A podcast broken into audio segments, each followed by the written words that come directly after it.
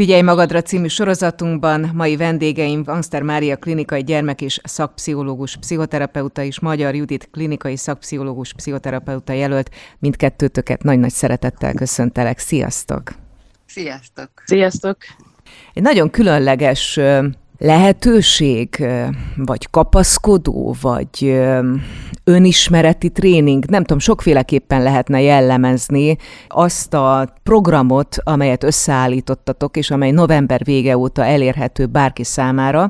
Virtuális lelkivezető ez a program címe, és egy online önismereti programról van szó, amelybe folyamatosan be lehet csatlakozni, hetekre lebontva segíti az embert nem csak az önismereti úton, hanem mindabban, ami akár elakadásként jelentkezhet nála lelki, szellemi, vagy akár fizikai szinten is. Olyan gyakorlatokról van szó, amelyek nagyon is a hétköznapiságban, mindennapi eligazodásban is segíthet minket, és természetesen abban is, hogy a kapcsolataink egy kicsit jobban működjenek. Judit, arra szeretnélek kérni, hogy a beszélgetésünk elején egy picit a struktúrájáról beszélj, hogy egyértelmű legyen mindenki számára, mert egyébként egy nagyon világos, nagyon klasszul összeállított programról van szó. Milyen egységekből áll össze? Szerintem a legfontosabb a dilemma, amivel elindultunk, mégpedig az, hogy sok embert szerettünk volna megszólítani, és ezért nagyon nehéz volt a, az egységeket kitalálni, hogy minél több emberhez eljusson és érthető legyen, hiszen mindenki más volt tart az önismeretben, és hát gondolnunk kellett a kezdőkre is, és gondolnunk kellett azokra is, akik már jártak pszichoterápiában, és szeretnének továbbfejlődni. Úgyhogy úgy építettük föl, hogy az első három hónap az egy ilyen bemelegítő, nagyon egyszerű feladatokkal, amit bármelyik kezdő is meg tud csinálni. És a harmadik hónap után egy picit emeljük a tétet, és nehezednek a feladatok. A Marival ívet szeretnénk adni ennek az egésznek. Egy évre tervezünk most, de lehet, hogy aztán lesz egy 2.0, ami majd a második évben egy magasabb szintű, komolyabb feladatokkal lesz már tele. Ugye ennek a programnak a, a felépítésében benne van az a lehetőség, hogy az, aki elkezdi csinálni ezeket az önismereti feladatokat, magában a online felületben tud önmagára reflektálni. Tehát ugye azt tapasztaljuk a terápiáinkban, hogy az emberek sokszor a saját érzéseiket is nehezen detektálják, elsodródnak az érzéseikben, kevés érzést tudnak azonosítani, ezért az első három hónapnak az anyaga az főleg az érzéseknek a megfigyelése, és online felületen tudnak erről írni önmaguknak, vagy nekünk is, mi látjuk azt, hogy mit írnak, hogy amikor vége van a hétnek, akkor kiértékelik a, a hetet, és ott látjuk azt, hogy hogyan élték meg ezeket a feladatokat, illetve bátorítjuk őket arra, hogy hosszabb gondolatmenetekre használjanak naplót. A napló az nagyon segíti a belső munkát. És ha valakinek ezen felül még úgy érzi, hogy elakadt, vagy szeretne valakivel erről beszélni, akkor a virtuális lelkivezetőn belül van egy olyan lehetőség, hogy egy kedvezményesebb áron tudnak konzultálni szakemberrel. Nyilván ez a kedvezményes áru konzultáció, ez csak azokra vonatkozik, akik ebben a programban benne vannak. Elsősorban magáról a heti kihívásokkal kapcsolatban lehet keresni a szakembereket. Úgyhogy így megvan az online rész is, ami lehetővé teszi azt, hogy valaki önállóan is dolgozzon magán. Egyébként ez a legnehezebb, mert a, azt tapasztalom, hogy az emberek nehezen vesztik rá magukat, hogy önállóan induljanak el, de aztán rákapnak az ízére, akkor elindulnak, és ott vagyunk, fogjuk a kezüket, tehát hogyha elakadnak, akkor lehetőség van arra, hogy egy valós húsvér kollégával Skype-on keresztül, hogy van kivel beszélni erről. Rögtön az első egységet, ha megnézzük, ez az önértékelésnek egy nagyon érdekes szerkezetét veszi alapul lista készítés például a tulajdonságainkról. Nekem ez egy nagyon izgalmas összefoglaló volt, mert az ember sokat rágódik saját magán, jaj, én milyen lehetek a környezetem számára, titokban azért végig gondoljuk, hogy mik az erősségeink, vagy egy picit pironkodva, hogy mik a gyengeségeink. Ez viszont egy olyan struktúrát ad, rögtön az első hónapban hetekre lebontva, amikor szégyenérzet nélkül tudjuk végigvenni a saját tulajdonságainkat, és szerintem az egyik kulcs szó az a szégyenérzet. Mit gondoltok erről? Mi azt gondoljuk, hogy mindenki olyan, amilyen. Na most ez a magvas igazság, ez azt jelenti, hogy nem tudunk alapvetően megváltozni, mert van egy alkatunk, van egy történetünk, ami formát bennünket, és a végeredmény az pedig a napjaink saját magunkja, és azt tudjuk csinálni, hogy ezt jól megismerjük, jól tudjuk használni a kapcsolatainkban, meg tudjuk figyelni, és esetleg azt tudjuk még csinálni rajta, hogy ha már ismerjük magunkat, akkor tudjuk tompítani azokat a dolgokat, amelyeket nem nagyon szeretünk magunkban. De az alapvetés az az, hogy én nem tudok más lenni, én csak a saját magam legjobb verziója tudok lenni, és ez az egész programnak is tulajdonképpen a célja, ami életcélnak se rossz. Most, hogy mondtad, hogy mi a program célja, visszaugranék egy kicsit a beszélgetés elejére, mert amikor megfogalmaztátok ezt a programot, akkor volt-e valami különbözőség abban, hogy kinek mi a célja a programmal? A magánpszichoterápiának a tapasztalatai keltették életre ezt a programot, és az pedig az volt, hogy nagyon sokan vagy nem tudják megfizetni a pszichoterápiát egyszerűen anyagilag, és hozzájuk is szerettünk volna eljutni, hiszen egy habidíjas előfizetés ezt lehetővé teszi, és olyanok is vannak, akiknek ez nem probléma, csak egyszerűen félelmetes a pszichológushoz elmenni, mhm. félelmetes mm-hmm. önmagukról beszélni egy, egy idegen embernek, vagy, vagy nem tudják vállalni azt az elköteleződést, amit a pszichoterápia megkíván, hogy minden nap elmenni egy, egy szakemberhez, és hogy minden héten nagyon mély dolgokról kell beszélni. Ez egy kicsit könnyített verzió, és szerettem volna egy olyan réteghez szólni, aki még vagy nem döntött el, vagy nem teheti meg azt, hogy, hogy pszichoterápiára járjon, de nyilván megvan a lehetőség, hogyha valaki oda szeretne átcsekkolni, akkor ezt megteheti. Ez volt az én célom, hogy valahogy elérni azokat az embereket, akiket a magánterápián keresztül nem tudunk elérni. Mari, Nekem ugyanez a Judit mesélte ezt a dolgot, és azonnal tudtam vele teljes mértékben azonosulni.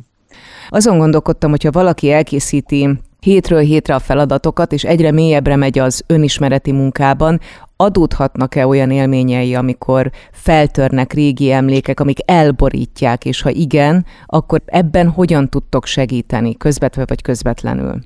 Természetesen adódhatnak a közvetett segítség, az az lesz, hogy először én erősítéssel foglalkozunk, tehát megerősödünk, és hogy megpróbáljuk a, nem a nehezével kezdeni, és amikor már az ember eléggé erős hozzá, és elég erőforrásának lett a tudatában, ami eddig is ott volt, csak esetleg nem tudott róla, akkor megyünk át a nehezére. Ez az egyik, a másik pedig, amit a Judit mondott, hogy bármikor lehet konzultálni. Tehát ott a forró drót. Igen, itt a forró drót, lehet konzultálni, de hogyha a konzultációban azt látjuk, hogy ez már több, mint egy konzultáció, hanem komolyabb segítség kell, akkor természetesen a virtuális lelkivezető mögött áll egy pszichológus csapat, egy, egy magárrendelő, akik tudják fogadni azokat, akik komolyabb segítségre szorulnak. Ugye már említettem, hogy az első nagy egység, az első hónap gyakorlatai az önértékelésre épülnek. Nagyon izgalmas egyébként például megvizsgálni, hogy hány percet nevetünk naponta, és hogy ki a nevetésünk, az örömünk forrása vagy forrásai. Nekem ez egy nagyon, nagyon tetszik ez a gyakorlat. De például mondjuk a másik egység a fizikai működés vizsgálata azaz vizsgálni a saját testünknek a reakcióit. A harmadik az érzelmi leltár, megvizsgálni, hogy az érzelmeink mikor, mire, hogyan jelennek meg vagy érzelmünk és a testünk, illetve a kapcsolatok, az aláfölé rendeltség, a mellé rendeltség a kapcsolatainkban. Melyik a legnehezebb rész általában azt már most látjuk, hogy a, a kezdeti félelmünk az kezd beigazolódni, ugyanis nagyon nagy a szórás abban, hogy akik bejelentkeztek erre a programra. Ugye vannak a teljesen kezdők, és vannak azok, akik már részt vettek valamiféle önismereti programban. Nekik az a visszajelzése, hogy hát ez túl könnyű, hogy írjuk össze a tulajdonságainkat. Igen, ám csak amikor a következő héten az van, hogy nem csak mi összeírtuk magunkról a tulajdonságokat, hanem megkérünk valakit, egy barátunkat, családtagunkat, magunkat, hogy ők is írjanak rólunk, és a két listát össze kell vetni, akkor az már nem is olyan egyszerű.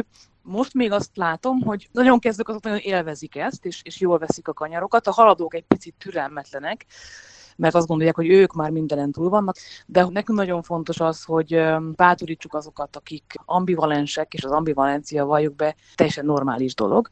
Maradjanak benne a programban, és haladjanak hétről hétre, ne vonják meg a vállukat, hogy hát ez nem is olyan fontos, mert hogy emelkedik, emelkedik a, a szint majd, és hát nem lehet rögtön egy magas szintről kezdeni. Úgyhogy ezt látjuk most elsőre, illetve jönnek nagyon pozitív visszajelzések is. Azt látjuk, hogy aki esetleg magányos vagy nincs kihez szólnia, azoknak is valahogy, mint a, valaki fogná a kezét, és egyelőre itt tartunk most a visszajelzésekben. ugye az ilyen nagyon egyszerűnek tűnő dolgokba, mi belecsempésztünk vadonatúj gyakorlatokat, amelyeket nem nagyon tanulnak meg máshol. Ezek mind ilyen külföldi tanulmányutakból származnak, és használhatóvá tettük őket. Szerintem érdemes rajta maradni a programon, akkor is, ha egyszerűnek tűnik. Például az embernek van egy napon belüli ritmusa, és ez a ritmus, ez általában el van tolódva, de ha beszabályozzuk jól, akkor fizikailag és lelkileg is sokkal jobban tudunk lenni, és ezt például össze kell szinkronizálni mindenki máséval, akivel együtt élünk. Na most ezek már nagy életminőségváltozást tudnak okozni, nagyon egyszerűnek tűnik a feladat, de a, amit az hoz, az tényleg fenomenális. Judit, van-e kedvenc gyakorlatod? Hát én mindegyiket nagyon szeretem, mert uh, a Mari egy kimeríthetetlen tárház, önképpen a, a tart, én vagyok a struktúra, meg a megálmodó, és Mari a tartalom, bár lesz olyan tartalom, ami majd az én veszőparipám lesz. Van egy nagyon egyszerű kérdés, amit, uh, amit szeretnék majd uh, hosszan taglalni, de ez majd később lesz már ez a későbbi gyakorlatokban. Szeretem a pácienseimet egyébként a magánterápiáimban egy olyan kérdéssel, hát úgymond konfrontálni, amikor már nagyon sokat panaszkodnak, és hát ugye a panaszkodás nem visz sehova, hogy hát jó, jó, de mi lenne a jó? Hogyan szeretne élni? És erre a kérdésre, hogy hogyan szeretnék élni, azt látom, hogy a pácienseim nem tudnak válaszolni. És nekem ez lesz a kedvencem, hogy az embereket szeretném egy kicsit bátorítani arra, hogy fogalmazzák meg, hogy mi lenne a jó. Hogy érezzék azt, hogy ők teremtik meg azokat a lehetőségeket, amikben élni tudnak, és ha csak panaszkodnak, és mi nem jó, az, az egy végtelen történet. Úgyhogy nekem ez lesz az egyik kedvencem, amikor elkezdünk már építkezni, és kialakítani azt, hogy, hogy mi lenne a jó, mi az, ami élhető számukra, ami elfogadható ennek az egyszerűsített változata, amikor megkérdeznek valakit, mondjuk egy férfit, hogy az autója az hányal megy jól, mennyi benzin kell rá, mikor kell légszűrőt cserélni, és az összes ilyen adat, azt köpik vágják, azt azonnal tudják.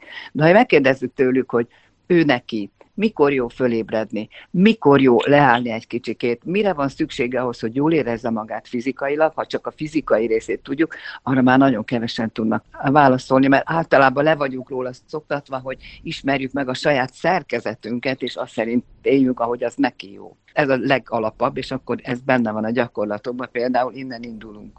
Még ehhez, amit a Mari mond, ahhoz kapcsolódnék, hogy még ha az emberek tudják is, hogy mindenki a jó, de sokszor a környezet nyomására nem merik felvállalni. Hát, Mert ja, mi fognak szólni mások, hogyha én felvállalom azt, ami nekem jó, és úgy élek, ahogy nekem jó. De hát miért is nehéz az én életem, miért ne élnék úgy, ahogy nekem jó? Mi van akkor, amikor felismerjük, hogy mi lenne nekünk jó, és ettől annyira kétségbe esünk, én legalábbis ezt tapasztalom a környezetemben, hogy annyira kétségbe esnek sokan attól, hogy mennyire eltolták az életüket, hogy nem tudják, hogy hogy lehetne visszafelé egy kicsit felfejteni a dolgokat, újrakezdeni szakaszokat, lehet-e újrakezdeni az élet bizonyos szakaszait, vagy egyszerűen muszáj tovább menni, lehet-e visszafelé haladni, vagy csak előre az időben. Tehát ezek olyan kérdések, amik nagyon nyomasztóak, és akár le is fagyaszthatják az embert. Kicsit differenciálnám ezt a dolgot, mert nagyon sok életet látok én nem hiszek abba, hogy egy életet igazán el lehet rontani, mert ha megnézzük, hogy abban az elrontottnak mondott vagy ítélt életszakaszban, ha azt közelebbről megnézzük, akkor találunk benne egy csomó pozitív dolgot. És akkor a végén azt tudjuk mondani, hogy, hogy ez nem volt véletlen. Mondjuk lehet, hogy volt egy rossz házasságom, de van belőle két gyönyörű gyerekem, és nekünk az volt a dolgunk, hogy ezt a két szép gyereket életre hívjuk. Nyilván vannak tragédiák. Ebbe a mélységbe nem tudunk belemenni egy, egy online programban. A traumák az már egy szoros pszichoterápiás kísérést igényel. De a jó és a rossz fogalmával én óvatosan bánnék. Én azt gondolom, hogy, hogy soha nem lehet későn elkezdeni. Egyszerűen, amikor valamit elrontottam, akkor arra voltam képes. Úgy tudtam megoldani most pedig már egy másik tudatossági szinten vagyok, most már másképp tudok problémákat megoldani, vagy másképp tudom az életemet tervezni. Én azt gondolom, hogy a tudatosság segítése az a jó életnek az alapja, és minél tudatosabb valaki, akár önmagával szemben, a saját működésével szemben, akár a világ dolgaival szemben, egyre jobb lesz az élete, mert a tudatosságban már, már tudja, hogy mit szeretne és mit nem szeretne, és azt hogyan fogja elérni. És a másik nagyon fontos dolog, mert amíg az, az interjú elején kérdeztél a szégyenérzetre, szerintem erre a második részre is rárimmel lesz, hogy, hogy az emberek sokszor azért lesznek keserűek, vagy azért ébred fel bennük a szégyenérzet, mert hogy ilyen ideálokat kergetnek, olyan ideálokat kergetnek, amiket látnak a Facebookon, vagy az Instagram, vagy a social médiában, vagy pedig akár a filmeken, elérhetetlen ideákat, hogy milyennek kellene lennem. Az élet nem erről szól, hogy milyennek kellene lennem, hanem az, hogy milyen vagyok, és ahogy vagyok, az nem véletlenül van. Én azért születtem ilyennek, vagy azért vagyok ilyen, mert a világnak így van rám szüksége, és én így tudok értéket teremteni. Nem érdemes ideálokat, ilyen szappanbuborékokat kergetni, hanem nagyon fontos az, hogy verjünk gyökeret a realitásban hogyha abból főzünk, ami van, és a realitást figyelembe vesszük, akkor minden képzeletet felülmúló, fantasztikus dolgokat tudunk véghez vinni. Azt szoktam mondani a pácienseimnek, hogyha kicsit jobban bízik az életben, és esélyt ad az életnek, és nem akar mindent agyon kontrollálni, hanem bízik abban, hogy az élet meg fogja oldani a dolgokat. Neki csak rá kell feküdni az élet hullámaira, akkor minden képzeletét felül fogja múlni az élet. És aztán utána jönnek is vissza, hogy ez tényleg így van. Tehát, hogy nem kell nekünk mindent tudni, nem kell nekünk mindent megoldani, nem kell, van egy ilyen mondás, hogy amit erőltetni kell, azt nem kell erőltetni. Tehát, hogy, hogy megoldódnak a dolgok, és hogy az élet az, az előre felé visz, és ez a bizalom az élet felé, akkor megszűnik a szégyenérzet is, mert hogy nem kergetünk olyan műideálokat, amikre semmi szükség. Mi vagyunk az élet része. Az önmagunk felvállalása az ez, és ha felvállaljuk magunkat, akkor az a boldogság kapuja. Egyetértek én is ezzel. A tudatosság elhangzott többször is, és van is ilyen gyakorlatsor, ami a test tudatosságra épít, azaz megfigyelni, hogy egyes érzelmek, történések milyen hatással vannak a testünkre, és gondolom fordítva is, tehát a testi tüneteinket, jelzéseinket lefordítani érzelmekre. Ezt a gyakorlatot szerintem nagyon sokan szerethetik, mert olyan összefüggésekre lehet rájönni, amivel egyébként hónapokig bolyonghatnánk az egészségügyi ellátórendszerben. Ezzel kapcsolatban a saját klientúrátokból mi a tapasztalat? Volt egy hosszabb időn keresztül számos csoportom, ahol nagy betegekkel dolgoztam együtt, és náluk építettük ki ezt a testtudatossági gyakorlatot tulajdonképpen. Tehát arról van szó, hogy az érzelmek először az embernek a testében, a zsigereiben jelennek meg, és utána szaladnak föl az agyba, és ott címkéződnek meg, hogy mit is érzek tulajdonképpen. Ha figyelni tudom kívülről, olyan vagyok, mint a, én lennék a Tücsök Tódor Pinokkiónak, hogy hogy én át is élem, de kívülről is figyelem ugyanakkor, akkor van egy biztosítékom, hogy egyrészt megismerem, hogy az érzelmeim azok hogy működnek én bennem a testemben, felismerem őket, ugyanis ez egy nagy kaland, de nagyon sok ember egyszerűen nem tudja, hogy hogy van. Tehát terápiában is lehet ilyet nézni, csak azt tudja, hogy valami nem jó, nagyon feszült, de hogy ez mi, amit érez, azt nem tudja. Tehát először megtanuljuk felismerni a saját érzelmeinket, és van egy nagyon fontos dolog még hozzá, hogy értékeljük is az erősségüket. Tehát, hogy az ember ne szaladjon el abba az irányba, hogy, hogy én mekkora nagy bajom van, a lehető legnagyobb baj a tízes, a lehető legkisebb az az egyes, akkor ez hányas baj. Tehát valahogy a realitással tart egy ilyen kapcsolatot ez a skálázás is. És akkor, hogyha, hogyha ez megvan, hogy én mit érzek, akkor, és meg tudom figyelni, akkor két legyet ütünk egy csapásra. Felismerjük, átéljük, ugyanakkor kívülről megfigyelők maradunk. Azt látjuk, hogy az egyes érzések, érzelmek milyen testi tüneteket okoznak nálunk, akkor nem kell elszaladni a kardiológushoz, vagy bárhová máshová, a gastroenterológushoz, hogy nekem a gyomrommal van bajom, mert megtanulom, hogy amikor nekem a gyomrom ezt jelzi, akkor én úgy érzem magam, hogy. Akkor az a, hogy ez persze kitölthető, ki hogy érzi magát. Tehát ez az egyik, amit megnézünk, hogy, hogy beköltözünk a testünkbe, és egy egységben lenni az embernek a testével, az megint csak a jó életnek egy feltétele amikor én gyerekklinikán kezdtem dolgozni, akkor volt egy beteg csoport, akikkel senki nem tudott semmit se kezdeni, ez a cukorbeteg kövér kisgyerekek és én ott rémültem, hogy ez az első feladat ott a gyerekklinikán, és ezzel fogok besülni, hogy fogyasztom én le, ha a doktorbácsi, doktornéni, meg a szülők nem tudják, akkor majd én mit csinálok, és akkor találódtam ki, hogy mit érez akkor, mielőtt neki gyorsan enni kéne valami plusz szénhidrátot. És akkor kiderült, hogy akkor neki a gyomra olyan furcsa. Hogy furcsa? És ezt jó kielemeztük És mit érez akkor, amikor felelni fogják fölhívni, vagy valamilyen nagyon izgul? Kiderült, hogy akkor is a jobbra furcsa. Hogy furcsa? Kicsit másképp furcsa talán. És ezt gyakorolgattuk. Nem bele egy hónap, az én kövér kisgyerekeim elkezdtek szépen soványodni. Hmm. Ugyanis az volt a megállapodás, hogy nagyon figyeljék meg a gyomrukat, hogy ez most a melyik, melyik gyomorfájás, vagy a gyomor izé, ami a furcsa érzés, amit ők ott éreznek, ez az izgulós vagy az éhes.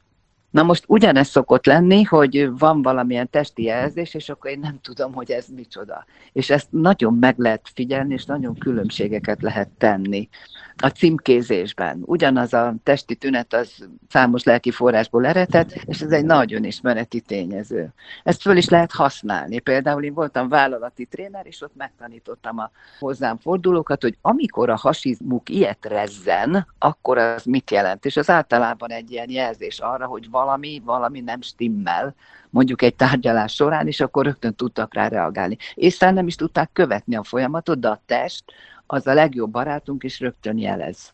Ez nagyon így van, amit a Mari mond.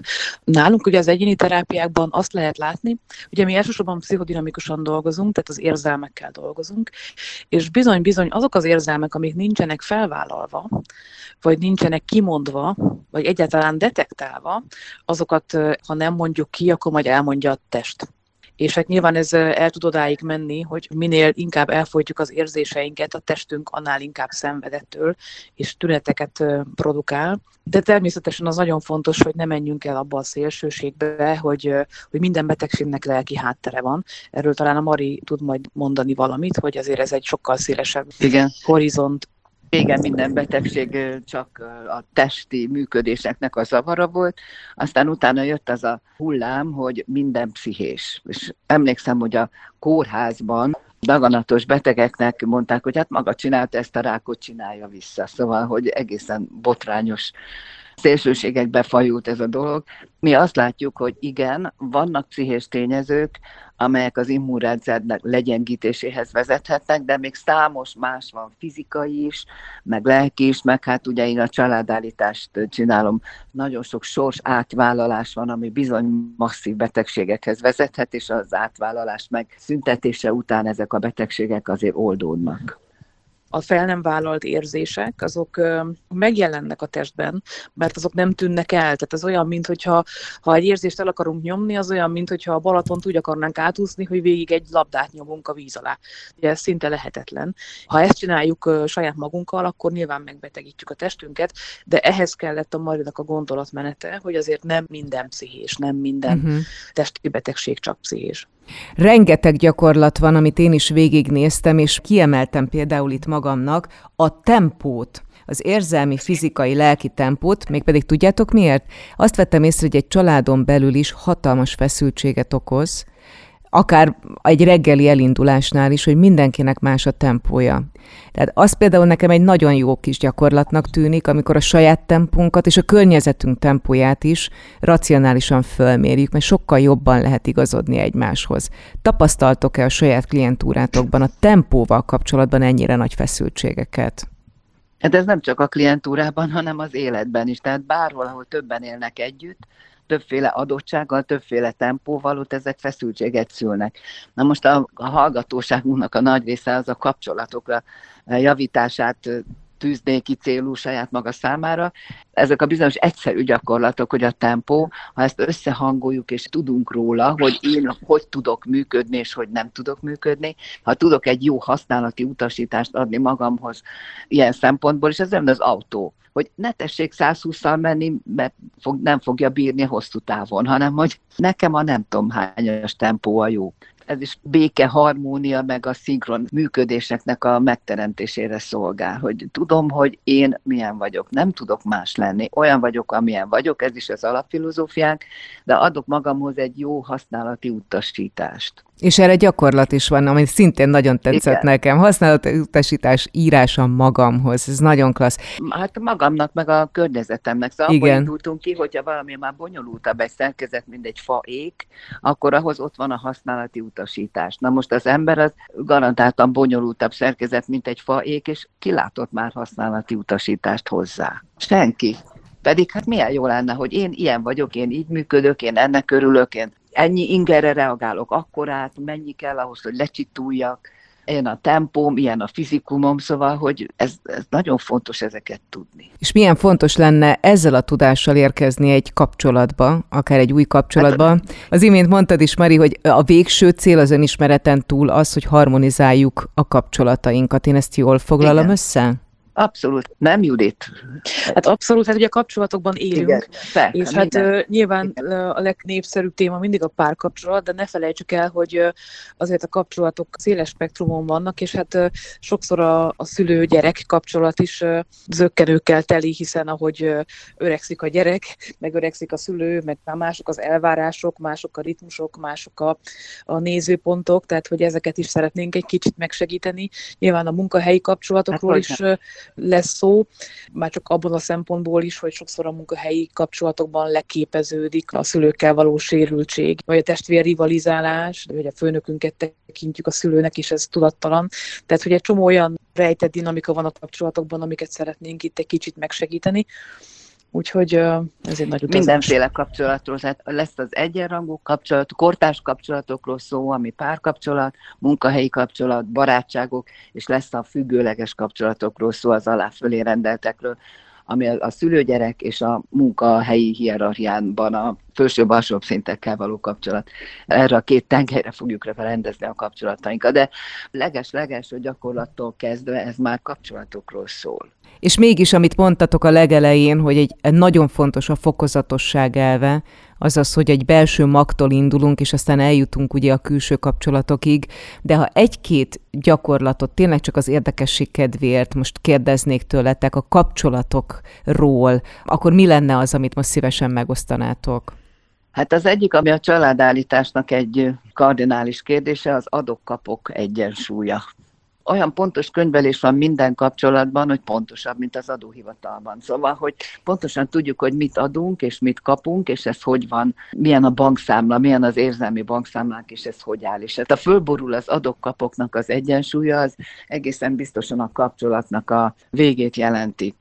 Na most ez alól kivétel a szülő-gyerek kapcsolat, ahol a szülő az, aki ad, és a gyerek az, aki kap, és a gyerek a legnagyobbat, amit kapott az életét, azt már nem tudja a szülőnek visszaadni, hanem továbbadja. Tehát a, ezekben a függőleges kapcsolatokban a tanár is, meg a diák, amit kaptunk, azt továbbadjuk majd az utánunk következőknek, és így megy előre a világ.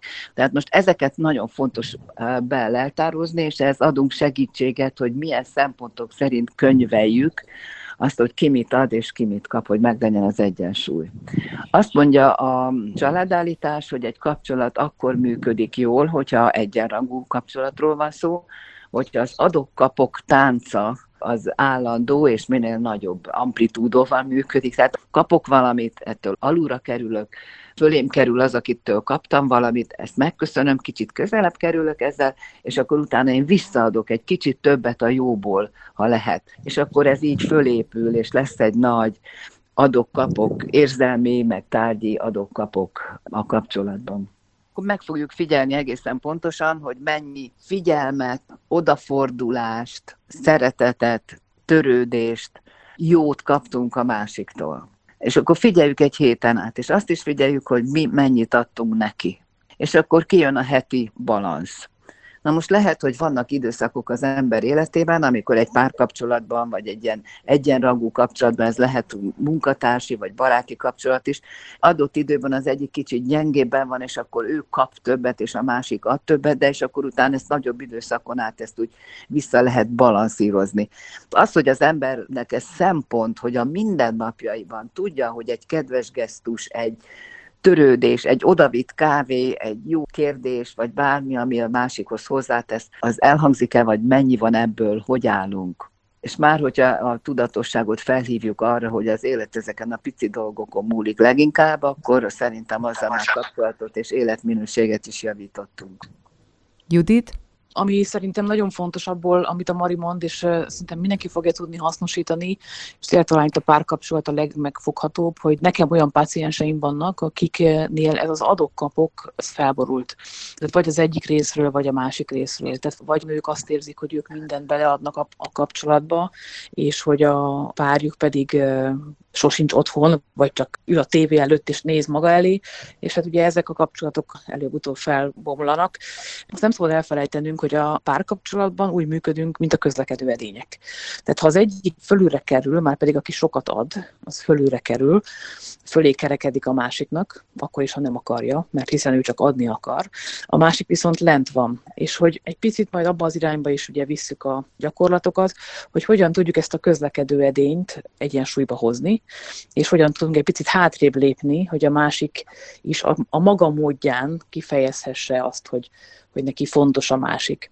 Egy másik nagy témánk majd, hogy nem azt kapjuk a szeretet kapcsolatban, amire vágyunk, holott a másik szerette volna kifejezni, hogy milyen fontosak vagyunk, de mi másik válaszra vártunk volna. És ezek ilyen nagy témák, hogy, hogy hogyan tudjuk kifejezni, hogy mire vágyunk pontosan, és hogy ez az adok-kapok, ez nem megy kommunikáció nélkül. Ilyen kommunikációs feladatok is lesznek majd. Elindult tehát a virtuális lelki vezető online önismereti program novemberben, ebbe folyamatosan be lehet csatlakozni, mindenki a saját maga tempójában tudja elvégezni a feladatokat, számos nagyon jól kidolgozott egység és gyakorlatsor mentén. Ugyanakkor viszont, mint hogy mindketten nagyon régóta foglalkoztok már pszichológusként, klinikai szakpszichológusként emberekkel, azt gondolom, hogy ez a hatalmas tudás, amivel rendelkeztek, az a hatalmas tapasztalat, az könyv formájában, vagy tanfolyam formájában, de valamilyen for, tanítás formájában meg kell, hogy jelenjen. Van-e ezzel kapcsolatban valamilyen tervetek? Igen, hát köszönöm a kérdést, mert hogy buzong bennünk a, a tett erő. Nagy küldetésünk az, hogy a, az emberek pszichológiai tudatosságát egy kicsit emeljük, és nem csak a, a virtuális lelkivezető önismereti programjain keresztül szeretnénk ezt a tudatosságot emelni, hanem készülőben van egy nagy pszichológiai tudástár, amit úgy fognak hívni, hogy pszichotár, és ez körülbelül februárban fog megjelenni. Most nagy erőkkel dolgozunk azon, hogy ez egy nagy minőségi könyvtár legyen. Itt tulajdonképpen népszerű könyvek lesznek összefoglalva. Tehát például azt látjuk, hogy egy csomó embernek nincs ideje olvasni. Mi elolvastuk helyettük a legjobb pszichológiai könyveket, ezt összefoglaltuk, hogy ne kelljen az egészet elolvasni, és fel is mondtuk podcastre. Úgyhogy lesz körülbelül már mindjárt a nyitásnál egy 20-30 olyan tényleg minőségi pszichológiai könyvnek az összefoglalója felmondva a podcastre, amit a kocsiban, a dugóban meg tudnak hallgatni az emberek. Ez is egy tanulási forma. Lesznek olyan podcastek is, amik interjúk érdekes emberekkel, a szakmából természetesen, illetve lesznek videók, amiben szintén olyan kérdéseket feszegetünk, amik a, a mai kornak fő témái, Mari is benne lesz, lesznek olyan videók, amiben ő is szerepel, illetve hát lesznek családterapeuták, pszichoanalitikusok, tehát többfajta videó is most készülőben van, úgyhogy hamarosan nyitunk. És hát ez is egy olyan termék, ami, ha valakit érdekel a pszichológia, ez olyan, mint egy nagy könyvtár, ami állandóan bővül, ez az is a motto, hogy a, a táguló univerzum, ugye az a pszichotár, egy folyamatosan táguló pszichológiai univerzum. Egy-egy pozitív mondattal zárjuk a mai beszélgetést, jó? Hát az én pozitív gondolatom az az, hogy szeressük meg a realitást, tehát hogy az ideál kergetése, ez egy ilyen nagyon központi kérdés a terápiánkban. Tehát hogy a pozitív gondolatom az tényleg az lenne, hogy, a, hogy lehorgonyozni a realitásban az, az nagyon nagy változásokat tud okozni. Van is egy ilyen könyv, hogy a valóság szeretete. A valóság az sokszor minden képzeletünket felül fogja múlni, ha nem kergetünk légből kapott ideákat azt gondolom, hogy ha valaki megismer valakit, akkor azt megszereti. Na most, ha sikerül megismerni magunkat, akkor az lenne a cél, hogy szeressük is meg magunkat, úgy, ahogy vagyunk, értsük a történetünket, értsük az okokat, mert semmi nincs ok nélkül, és a, ami a cél lenne, és ezt a Stephen Levin nevű egyik kedvencemtől venném kölcsön, ő azt a cél tűzi ki az emberek elé, hogy úgy szeresd magadat, mintha te lennél a saját magad egyetlen gyereke és ez az állapot ez elérhető, már pedig elérhető, én ezt a csoportjaimban láttam megvalósulni, nem is nagyon hosszú idő alatt, akkor a szeretetbe abba belegyógyul az ember. Akár milyen is volt az élete, békét tud kötni vele. Figyelj magadra című sorozatunkban mai vendégeim voltak Angster Mária klinikai gyermek és szakpszichológus pszichoterapeuta és Magyar Judit klinikai szakpszichológus pszichoterapeuta jelölt. Nagyon-nagyon köszönöm nektek a beszélgetést, és akkor aki szeretne tud tájékozódni a Virtuális Lelki Vezető című online önismereti programról www.virtuálislelkivezető.hu weboldalon keresztül. Kívánok nektek nagyon szép és nagyon boldog új évet! Mi is köszönjük a beszélgetést, és boldog új évet kívánunk. Köszönöm szépen, és én is boldog új évet kívánok mindenkinek.